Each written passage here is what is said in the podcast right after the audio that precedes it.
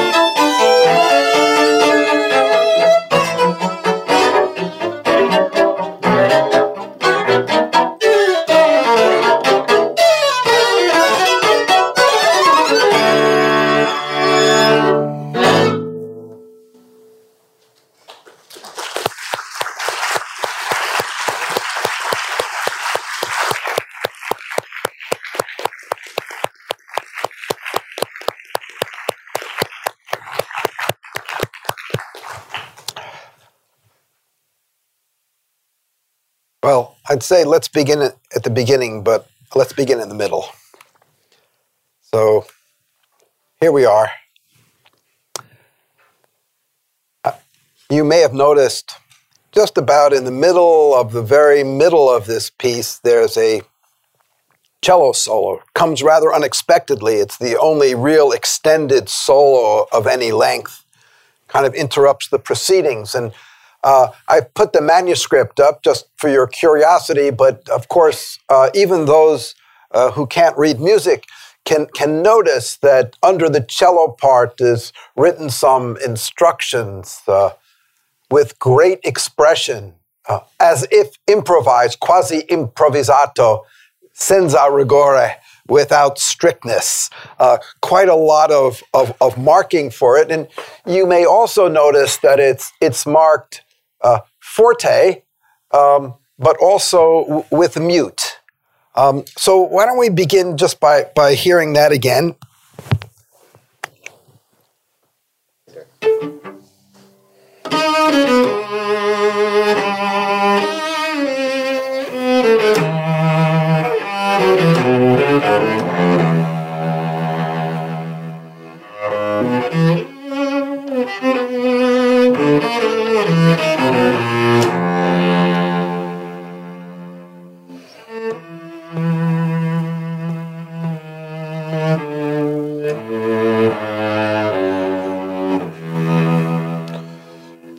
Question is, what's that doing there?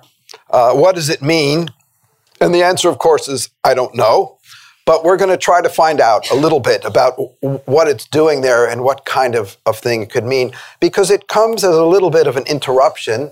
Uh, and you'll see it that you'll see the same con gran espressione and then con sordino with a mute, uh, and, and it comes out of the, the little choir of uh, well, small choir of violin and viola are, are, going forward with a little line, and, and the cello kind of interrupts and cuts in. So let's hear that.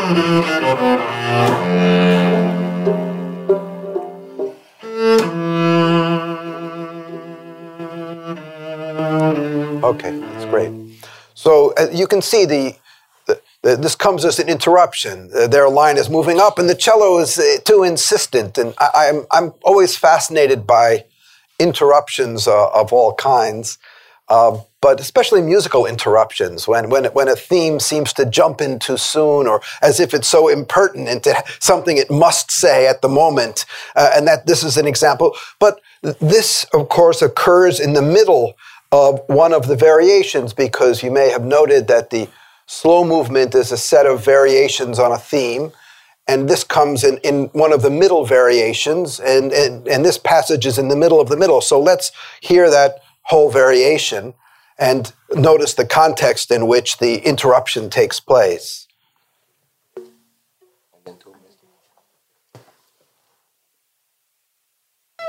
So there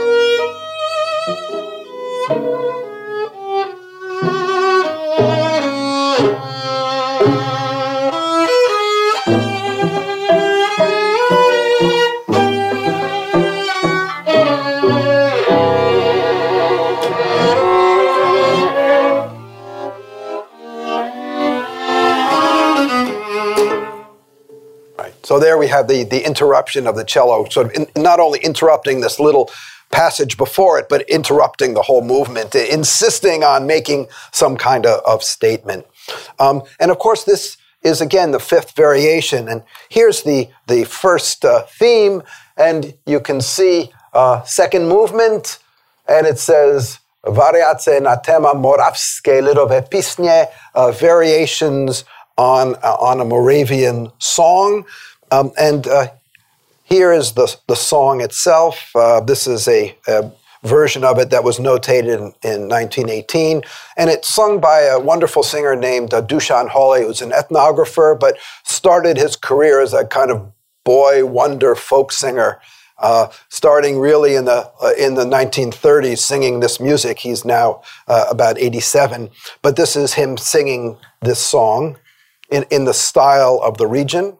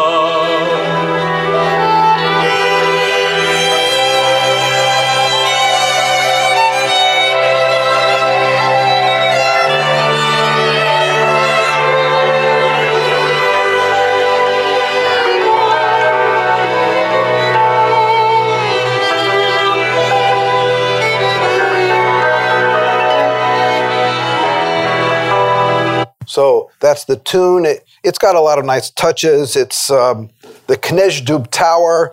Uh, it's got a little bit of, of so-called word painting.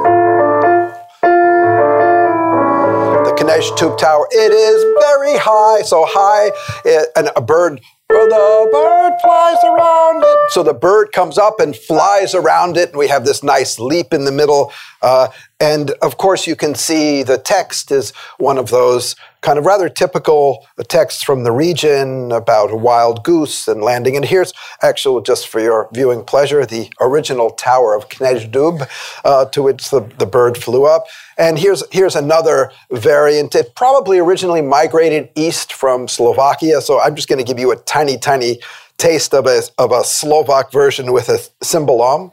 The Miav Tower is very high, interchangeable towers.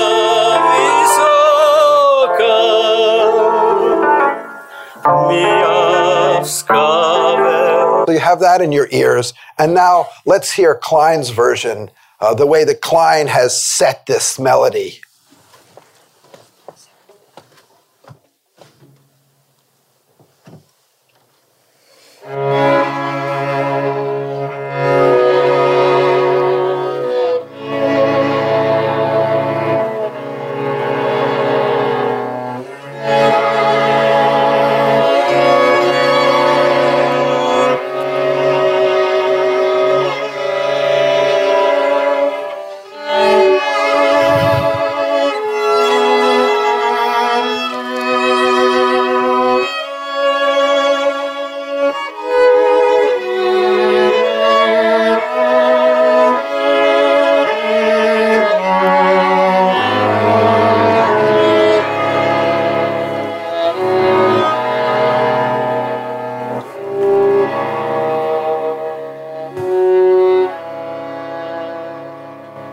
Immediately notice the difference between that free and rhapsodic rhythm that you hear in the recording and this kind of closed sound of. Uh,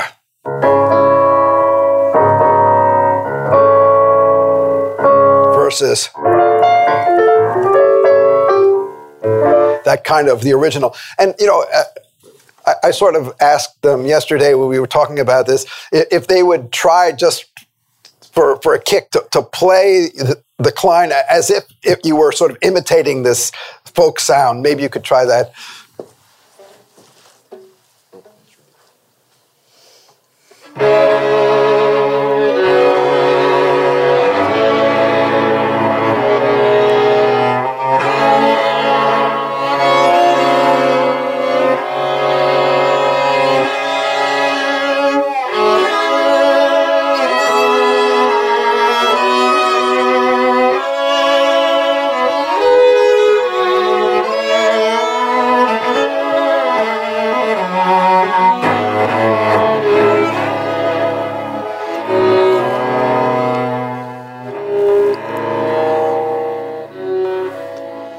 See it's a much kind of freer style if you try to combine them. But Klein makes it pretty hard to do that because he does a couple of things. First of all, the, there's a question of key and musical key, and, and it, instead of sort of a minor with big open string sounds. You have it's in C sharp minor, a kind of darker sound.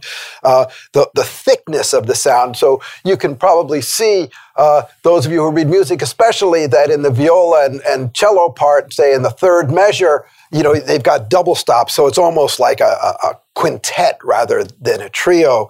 Uh, you have a, a pedal point. Could you just play the bass line uh, of just the opening?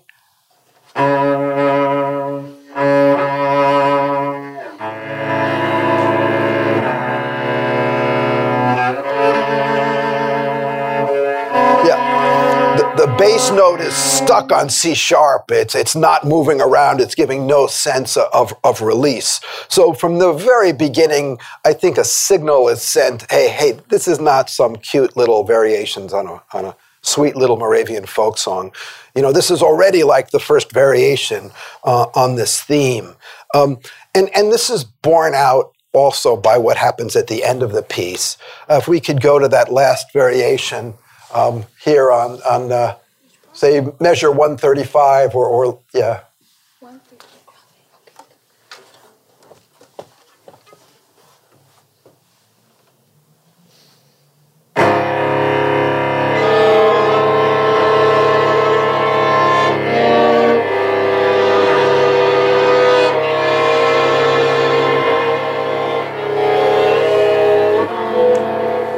yeah, that much. So you can tell it's not like, you know, um, it begins dark, you know, and by the end it's. Right, there's no there's no release, there's no relief, there's no light variation at the end, and it, it is unremitting, unremittingly dark uh, in its character. And it, one of the rhythms that you'll notice, which is characteristic uh, of the region, is, well, I guess you could call it poetically an anapest, but the beep ba. Uh, in Dvorak's day, they called it the Scotch snap. Uh, bom, ba. But this is a kind of Moravian style rhythm with this anapest. And I, I think that sort of by the end, uh, it almost sounds like it's turned around and become a funeral march. Now, this movement is surprising, especially when we consider the character of the outer movement. So let's just begin with that a little couple of measures at the beginning of the first movement.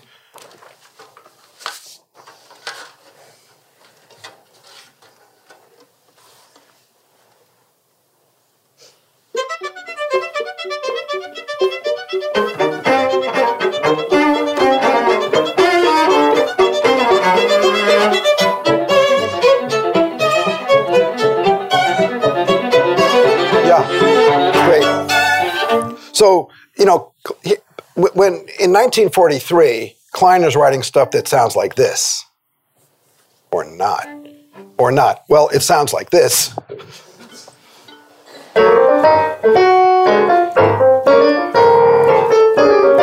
You know, his piano sonata is, is sort of, you know, so-called second Viennese school, Berg, Webern, Schoenberg, filled with dissonance. And suddenly, you know, he's writing all this all this like folk music, Lydian style, and so it's it's a, it's a huge change for him. We'll talk about that, and then let, let's look at the beginning the beginning of the last movement.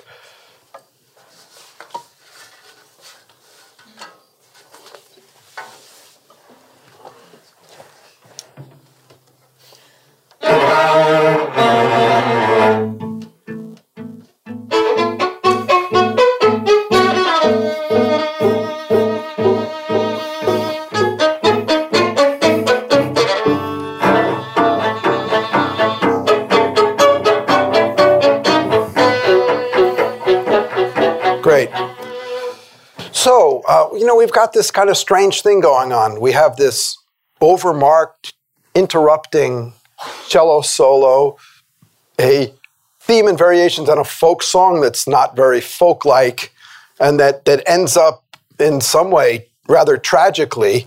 Uh, and so, how, how, do we how do we think about that? Well, I think now it's necessary to to think about the context in which this piece was written. So, this piece was written uh, in the Terezin ghetto or concentration camp in 1944. Uh, as some of you may know, it's actually in the shape of a, of a star. It was originally a military garrison built by Maria Theresa at the end of the 18th century. Uh, and um, it, it, was convenient place for, for keeping prisoners because it had walls all around it, and you could have something like a town but filled with prisoners. But the Nazis decided, uh, at first it was just for rather famous people who couldn't be disappeared too easily at the beginning of the war. But then they decided it would be an excellent propaganda tool as a way of advertising to the world that these people are just fine. All the bad things that you've heard about what we're doing, they're false. And, and it was, in a sense, uh, well, a Potemkin village. Um, this is not Terezin, but this is a, an image of a Potemkin village, which is uh, supposedly created by uh, Catherine the Great's uh, minister of state and lover uh, when he was supposed to have pacified various regions. And what he did was to, to set up fake facades uh, it, along the river so that when people went down the river, they would see what looked like thriving communities. And as soon as the boat passed, they would disassemble them and reassemble them further downriver. So uh, Terezin was a kind of Potemkin village. It had a facade of being a real village, but it was a place filled with uh, dark places, torture, and of course, a place where from which people were transported. Uh, and everyone lived in fear of the transports because, however bad it was in Terezin, they had an idea that where they were going might be worse. We don't know exactly what they knew, but they knew that it w- wouldn't be good. So uh, let me give you an example of the way some people in Terezin thought. So this is a picture that was made in Terezin, one of many pictures that was made by artists there, because many artists were employed to, to make landscape drawings, drawings of SS officers.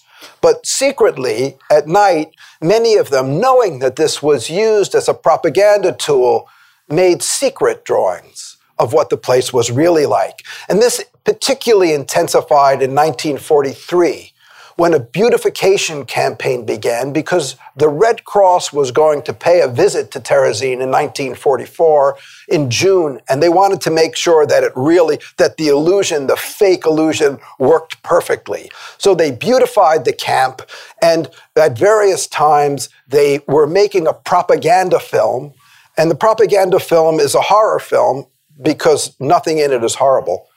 In other words, it's just happy people, kids playing soccer, uh, people giving lectures, concerts. But of course, all these people, uh, almost all of them that you see in the film, were very quickly, as soon as the film was completed, uh, sent further east, a place from which most of them never returned. So here's an image, a secret image by a Terezin artist, Bedřich Fritta, called Film and Reality. And you can see uh, this idea that as makeup is applied, the reality behind the curtain uh, is an is this upside down skull, right? So you have, you know, uh, one kind of public art, and then you have the real thing. Well, music can't quite do that, but composers in Terezin began to find ways starting in the 19, around 1943 to hide things. So, for example, this is a song by a composer named Pavel Haas. It's one of several Chinese poems that had been translated into Czech that he set.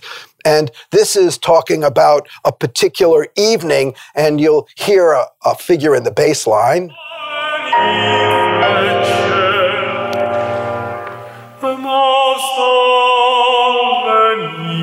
Thinking of the moon of home. You hear this ominous, ominous four notes in the bass, and then they come on top and.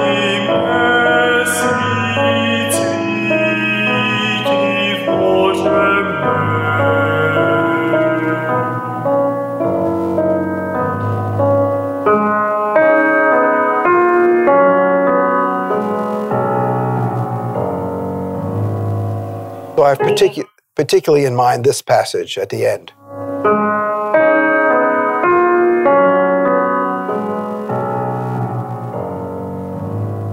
That's a little quotation of this. So Svatý Václave is uh, an ancient uh, 11th century Czech melody associated with King Wenceslas, not the Happy Christmas King Wenceslas, one of the darker ones, but still, he was considered the protector of the Czech people. And this is in this particular place in the middle of the song, a kind of patriotic sound, a patriotic reference to, to Wenceslas. Here's another example from a Pavel Haas song. Well, first example is from a piece by Pavel Haas's teacher, the great composer Leos Janáček, who wrote a piece called The Diary of One Who Vanished in 1919 about a, a good Czech boy who ends up running away with a Romka, with a gypsy. Uh, and in this particular, this is the second song, he says to her, why are you sticking around here? Why are you sticking around? Why don't you go out into the world? Why don't you just go out? And this is what it sounds like.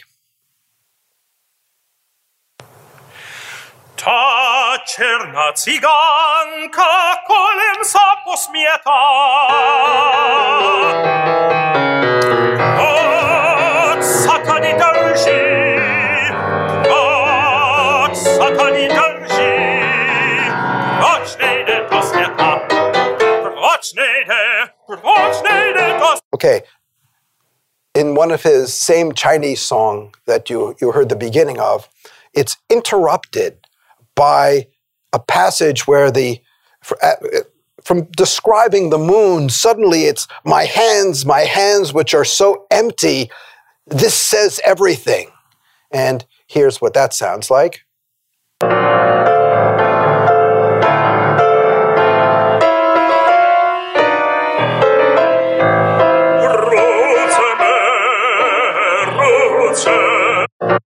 So, Janáček. Oh. So Haas is sort of borrowing a line from his teacher, Janáček, but I think quite movingly at just the moment where the character in the song says, My hands, my hands are too empty to say anything, he quotes the line, Why are you staying here? Why are you sitting here? Why are you stuck here in Terezín? So it's a way of creating double texts. Uh, Viktor Ullmann, another important composer who was in Terezín, wrote a theme and variations on this melody.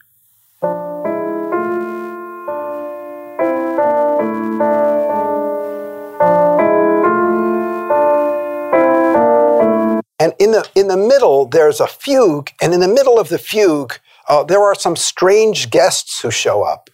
One of them is, is Bach, shows up because there, if you take the musical notes, B, A, C, well, in Germany, B natural is H. You get the name of Bach, literally. So you have a series of things that show up in, in suddenly in, in this piece, and here's what it sounds like.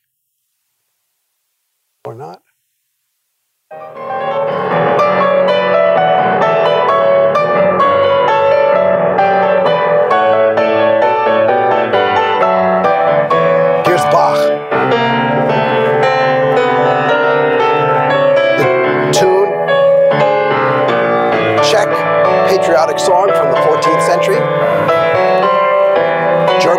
On the bass. So here's this Czech chorale here, um, famously used by Smetana and others.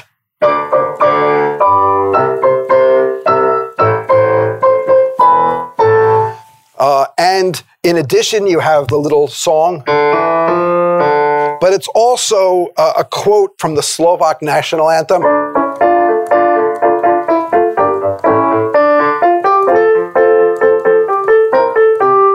So he has the Slovak anthem, uh, a Hebrew folk song, Bach shows up, a German chorale, and a Czech medieval song all together. Uh, it reminded me a little bit of this passage, famous one.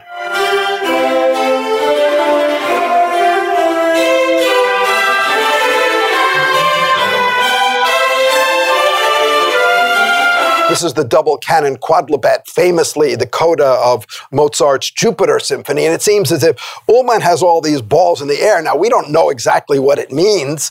Um, it, it, could mean anything from a patriotic statement that German culture survives no matter what's being done to it. That's why Bach enters.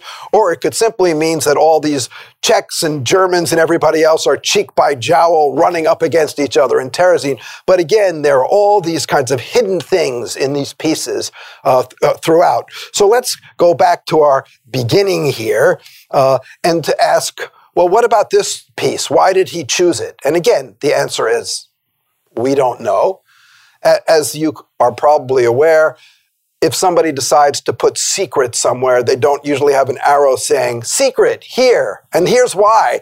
So you can always worry about whether you're overinterpreting some of these pieces, although, uh, well, you'll, you'll be the judge. So here we have this little folk song. If you take a look at the text, um, the Kněždub Tower is high, a goose landed, and it's a wild goose, Huska divoka, which in both 9th century China and in Moravia, the wild goose is a, is a symbol of freedom. So the wild goose lands on the tower, flies around it, and then suddenly the text changes rather strangely to a kind of imperative. Go get your gun, Johnny. Aim at the tower.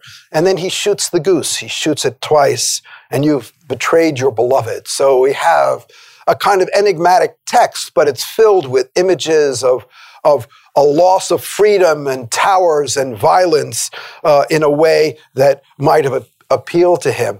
So let's go to the first variation. Could we start with that? Uh, because the first variation is odd. Remember, what happens in a variation, right, is that you know you have your tune. And then you have your second variation, you know. And your third variation. So it's recognizable. You, the, the, some elements of the tune are usually taken at least into the first variation. Listen to what happens here.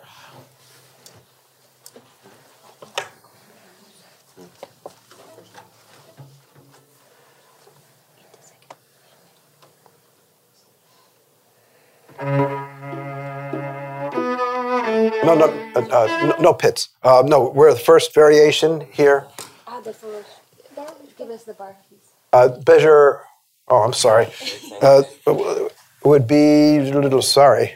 Where we have this duo? Yeah, yeah, duo? uh, 10, yeah. Yeah, yeah, okay. Just, bar 10, you say. Where then, please. Okay. Oh, yeah, yeah, 11, actually, yeah.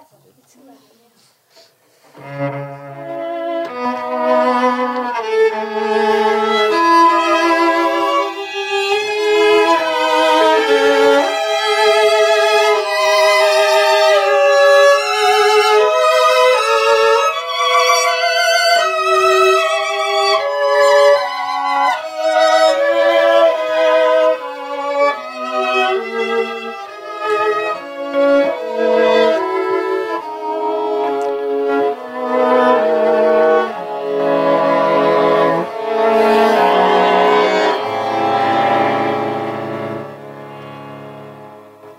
might have noticed that, but for the first, can you play just like the first three measures of the cello part of that?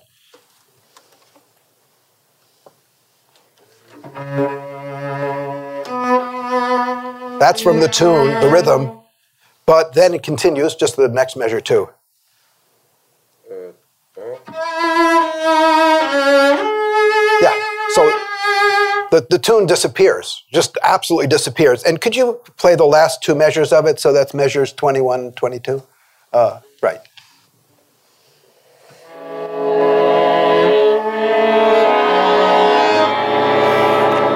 Right. so instead of doing what it's supposed to do, which is, you know, right? It ends. It goes. It goes up instead, which is which is odd. And I think that's a quote from from the end of this piece.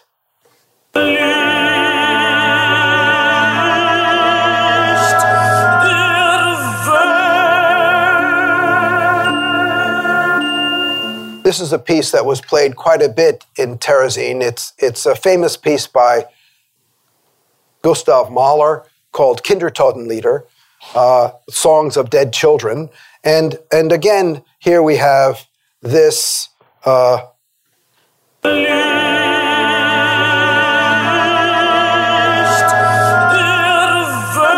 and the end of the, the Klein. You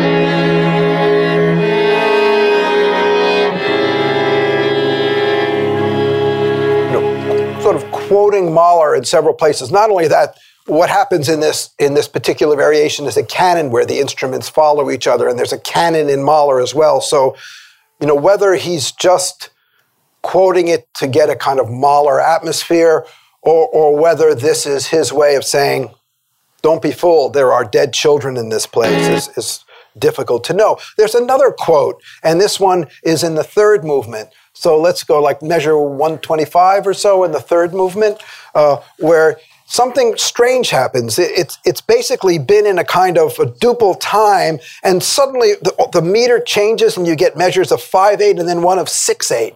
So let's, yeah, let's start at uh, one, yeah, what is that, 125? 126. 120, yeah, 126, right.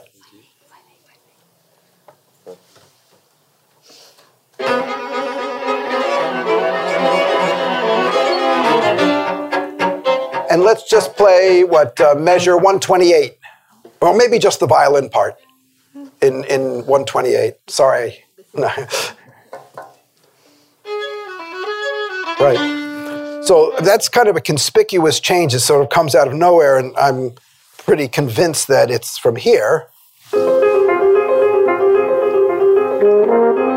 Well, that's a French horn playing the vocal part, but it's the famous song by Schubert, one of his most famous, Gretchen at the Spinning Wheel. Uh, you know, my heart is heavy. So again, we we begin to ask. It's very clear to us that instrumental music can't speak. It doesn't have words. It can't tell you to go to the store. But sometimes, in some places, instrumental music can acquire a secondary text by quoting a song or quoting a fragment referring to Moravian song about shooting the goose. And, and here, again, uh, talking about this. And here's the similarity between the passages uh, of these two. Um, we have a little quote from, from I think, Ravel's Tombeau de Couperin, the same movement uh, as this uh, measure. Let's see, oh, 184, one, what is it? One, 584, 3, 2, 1, maybe 179?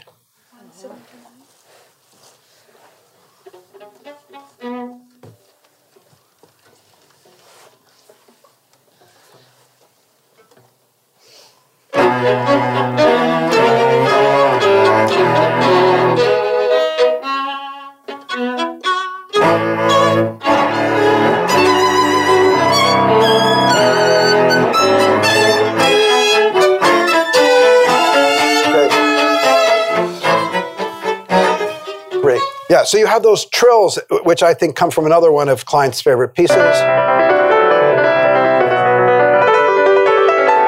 Tombeau de Couperin uh, of, of Ravel. So we, there's a pattern of quoting all these different kinds of pieces. Now, one of the most exciting places, I think, in, in the whole composition for me uh, is this Più mosso uh, just before the last variation. Um, so let's see, what measure are we at?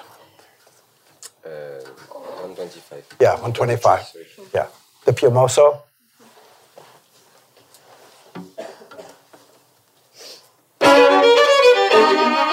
Okay,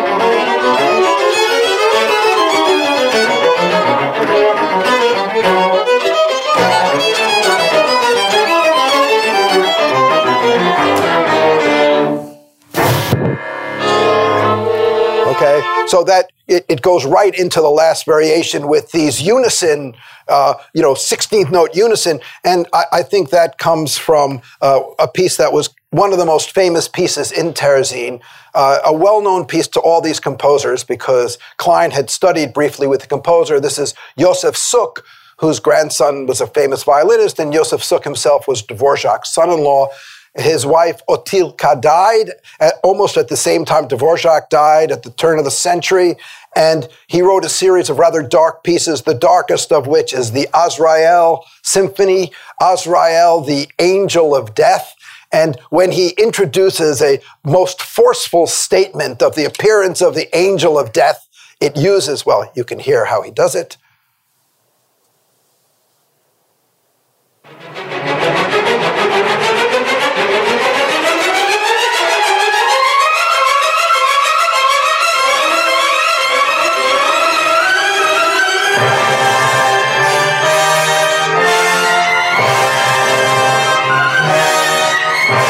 So when Klein does this, sure, he could just simply be an omagio to his teacher, Josef Suk. But more likely in this context, he's heading into this fin- final moment of the piece where the theme is going to reappear. And it's my strong sense the theme appears as that very angel of death. Um, but let's go back to our, our variation, the Andante Mesto, the fifth variation, the one with the cello solo. And let's just hear the beginning of that again.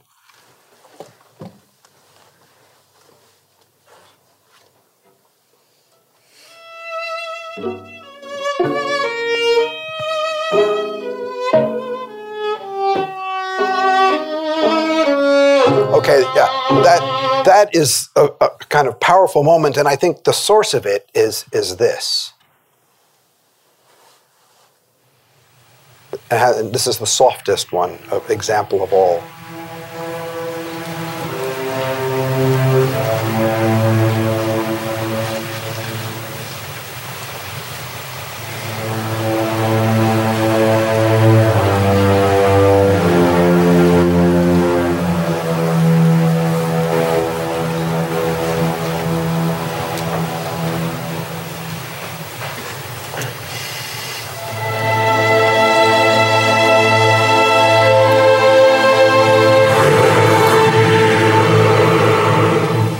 Is from Verdi's Requiem, the Mass for the Dead.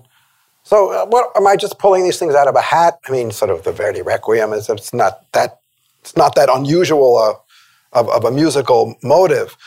Well, it, the Verdi Requiem played a very important role in Terezin. There were famous performances of it, debates whether Jewish prisoners should be performing this Catholic Requiem, uh, but the prisoners performed it with great joy and fervor. And sitting at the piano was none other than our friend Gideon Klein, who accompanied all the rehearsals, knew the score inside out. And I think in particular, he might have been thinking of the Libera Me, the fugue from the Libera Me. And uh, now, Libera Me is, is a kind of fascinating passage. So, Libera Me Domine. So here's the the, the bit from the trio. And here, so here's what it sounds like. This is the loudest bit, so maybe we could turn it down just a touch.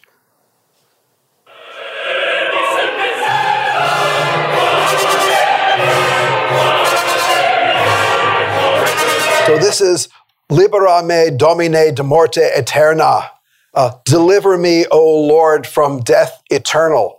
So again, um, why would Klein be thinking about things like this? Well, when he began the piece at the end of August 1944, things were fairly quiet in Terezin.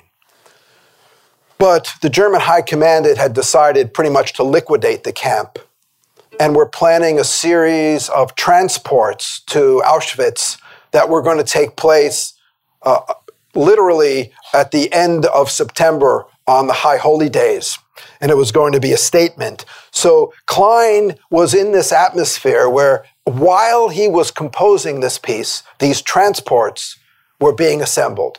And again, we don't know what they knew about those places. We know about those places. We don't know what they knew because in certain ways Terezin was a black hole, but but but they knew.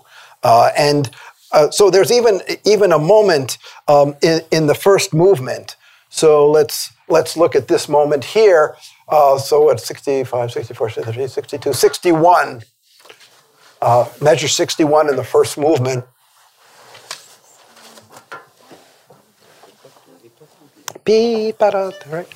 That the Lydian, yeah.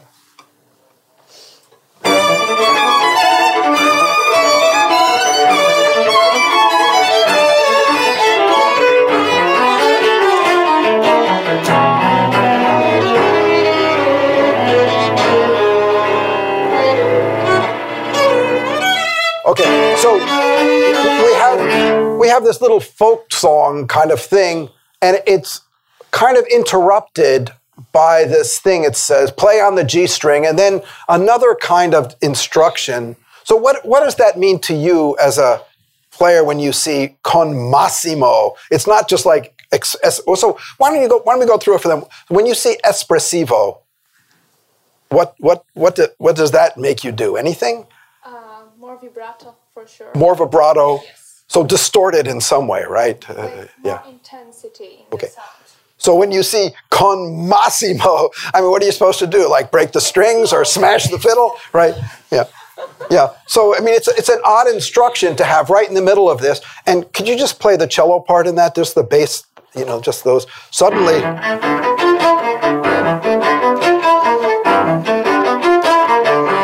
and then the, the double stops, the the C, you know. The, the, this you mean? Yeah. Uh, The uh, same one. Yeah, the same passage that we played, right. Yeah. Right.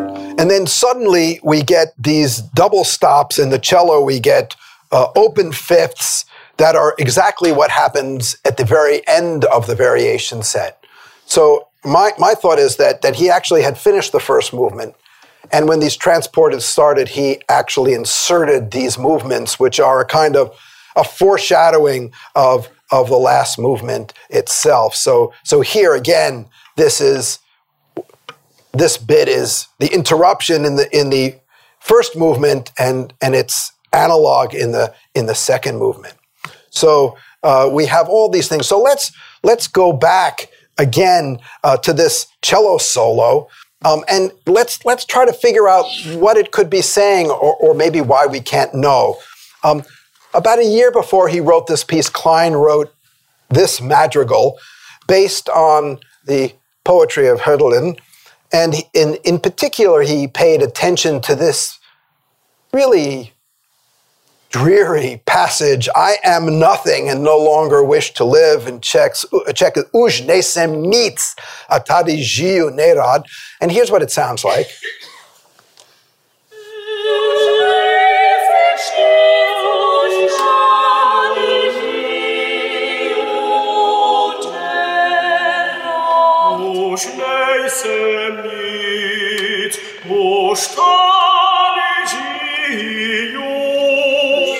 Okay, so, you know, sorry. So we sort of know what it means, right? We have this little chorus, and they sort of stop on the word nerad, which means, uh, you know, I am unhappy. Tady žiju nerad, I don't wish to live. And at the end of that, there's a solo line that says, oh, I says the same words, but oh, da, da, da, da, dee, da, da, da, da, da. So, you know, we get the sense, right, that, that the words and, and, and the, the music go together and we, we know what it means. But notice that this, these two, this, is the exact same thing that happens uh, in that variation. So, uh. So we have this, nerad, and that's picked up. Can you pick, guys, pick that up right before? It's the second thing we played right before the cello solo in the in that uh, fifth variation. I think it's like 83, 82, 83. 83?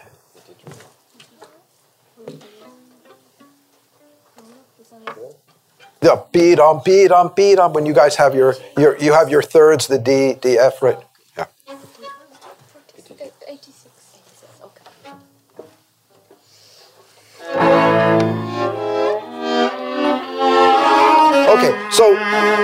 Have the same thing. It's the same thing that he's doing, which is, but the nerad, uh, I'm nothing, or uh, you know, is extended. Beat up, beat up, beat, and that's that's when the cello comes in, right? So we know what the voice is saying. The voice is saying, "I'm nothing," uh, but we don't know what the cello's saying because it's a cello. and it doesn't have words. But we can imagine, can't we, that it might be saying, well, it's saying something different because the line's different, but it's saying something. And we can also imagine that just as the cello might be saying something real, uh, the part with the text might be abstract as well. So, so they're not, it's not as simple as we, as we think.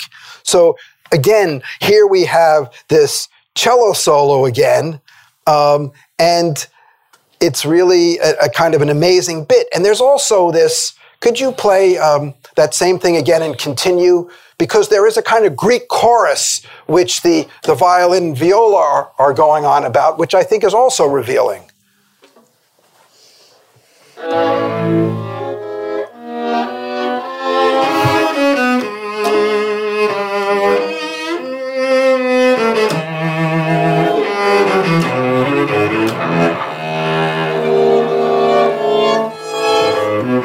Okay, that much. Okay, so that that is a, a quotation from Leos Janáček's second string quartet, the famous intimate letters string quartet that he wrote. So it's a kind of message of love in a way similar to, to the nature of the song itself. Um, let's go to the beginning of that variation once more. Uh, beep, ba, ba, da, beep.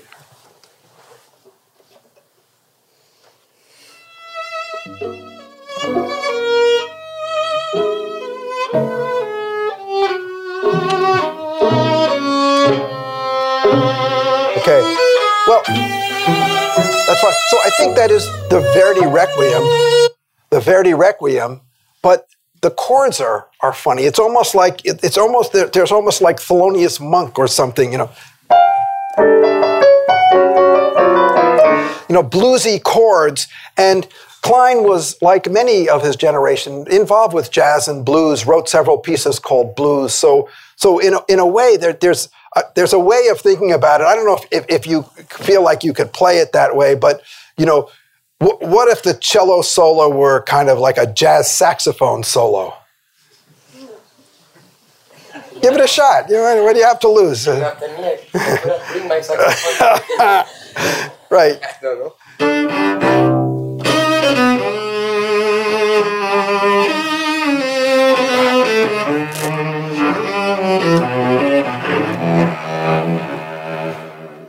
Yeah, something, you know, it, so it's a beep, bop, bop, boop, beep, bop, you know. It, so, so there's another possibility for how he's thinking of it in this kind of bluesy and, and jazzy way. Uh, let's go forward from this. We don't need this. So here's the, the last bit. So let's go like eight measures from the end. Um, yeah. No, uh, 14 measures from the end. Let's take that. From uh, the end of the third movement. Sorry, it's, where- it's where you have the double stop. The dee, da. Oh, let's see, four eight. Ah, okay. One, one how much? is it? Four eight now. Eighteen is that one, two, three. Sorry. We, we can do uh, 185? One ninety 95? six. I think it's one 196. Yeah, No, it's the first. What? Where? Four eight. four eight. Okay.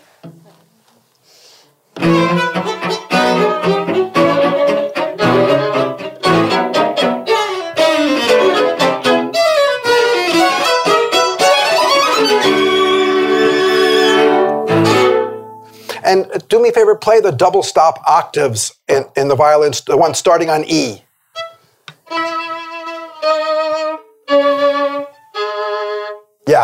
that is, I think, a quote of another kind from another piece by Josef Suk that had become very famous, written for the 1936 Olympics. It was called Towards a New Life.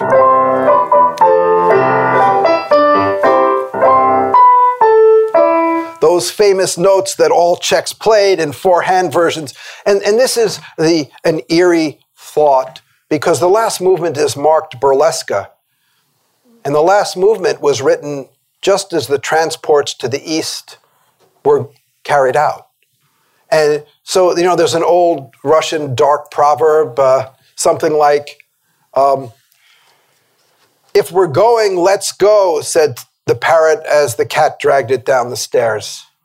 Uh, and there's, a, there's an element to quoting this positive Czech song towards a new life as he knows he's going uh, to a very dark place and ending with a little quotation from this. So, just for your schematic pleasure or not, um, so this is what the piece kind of looks like. You have these very short outer movements.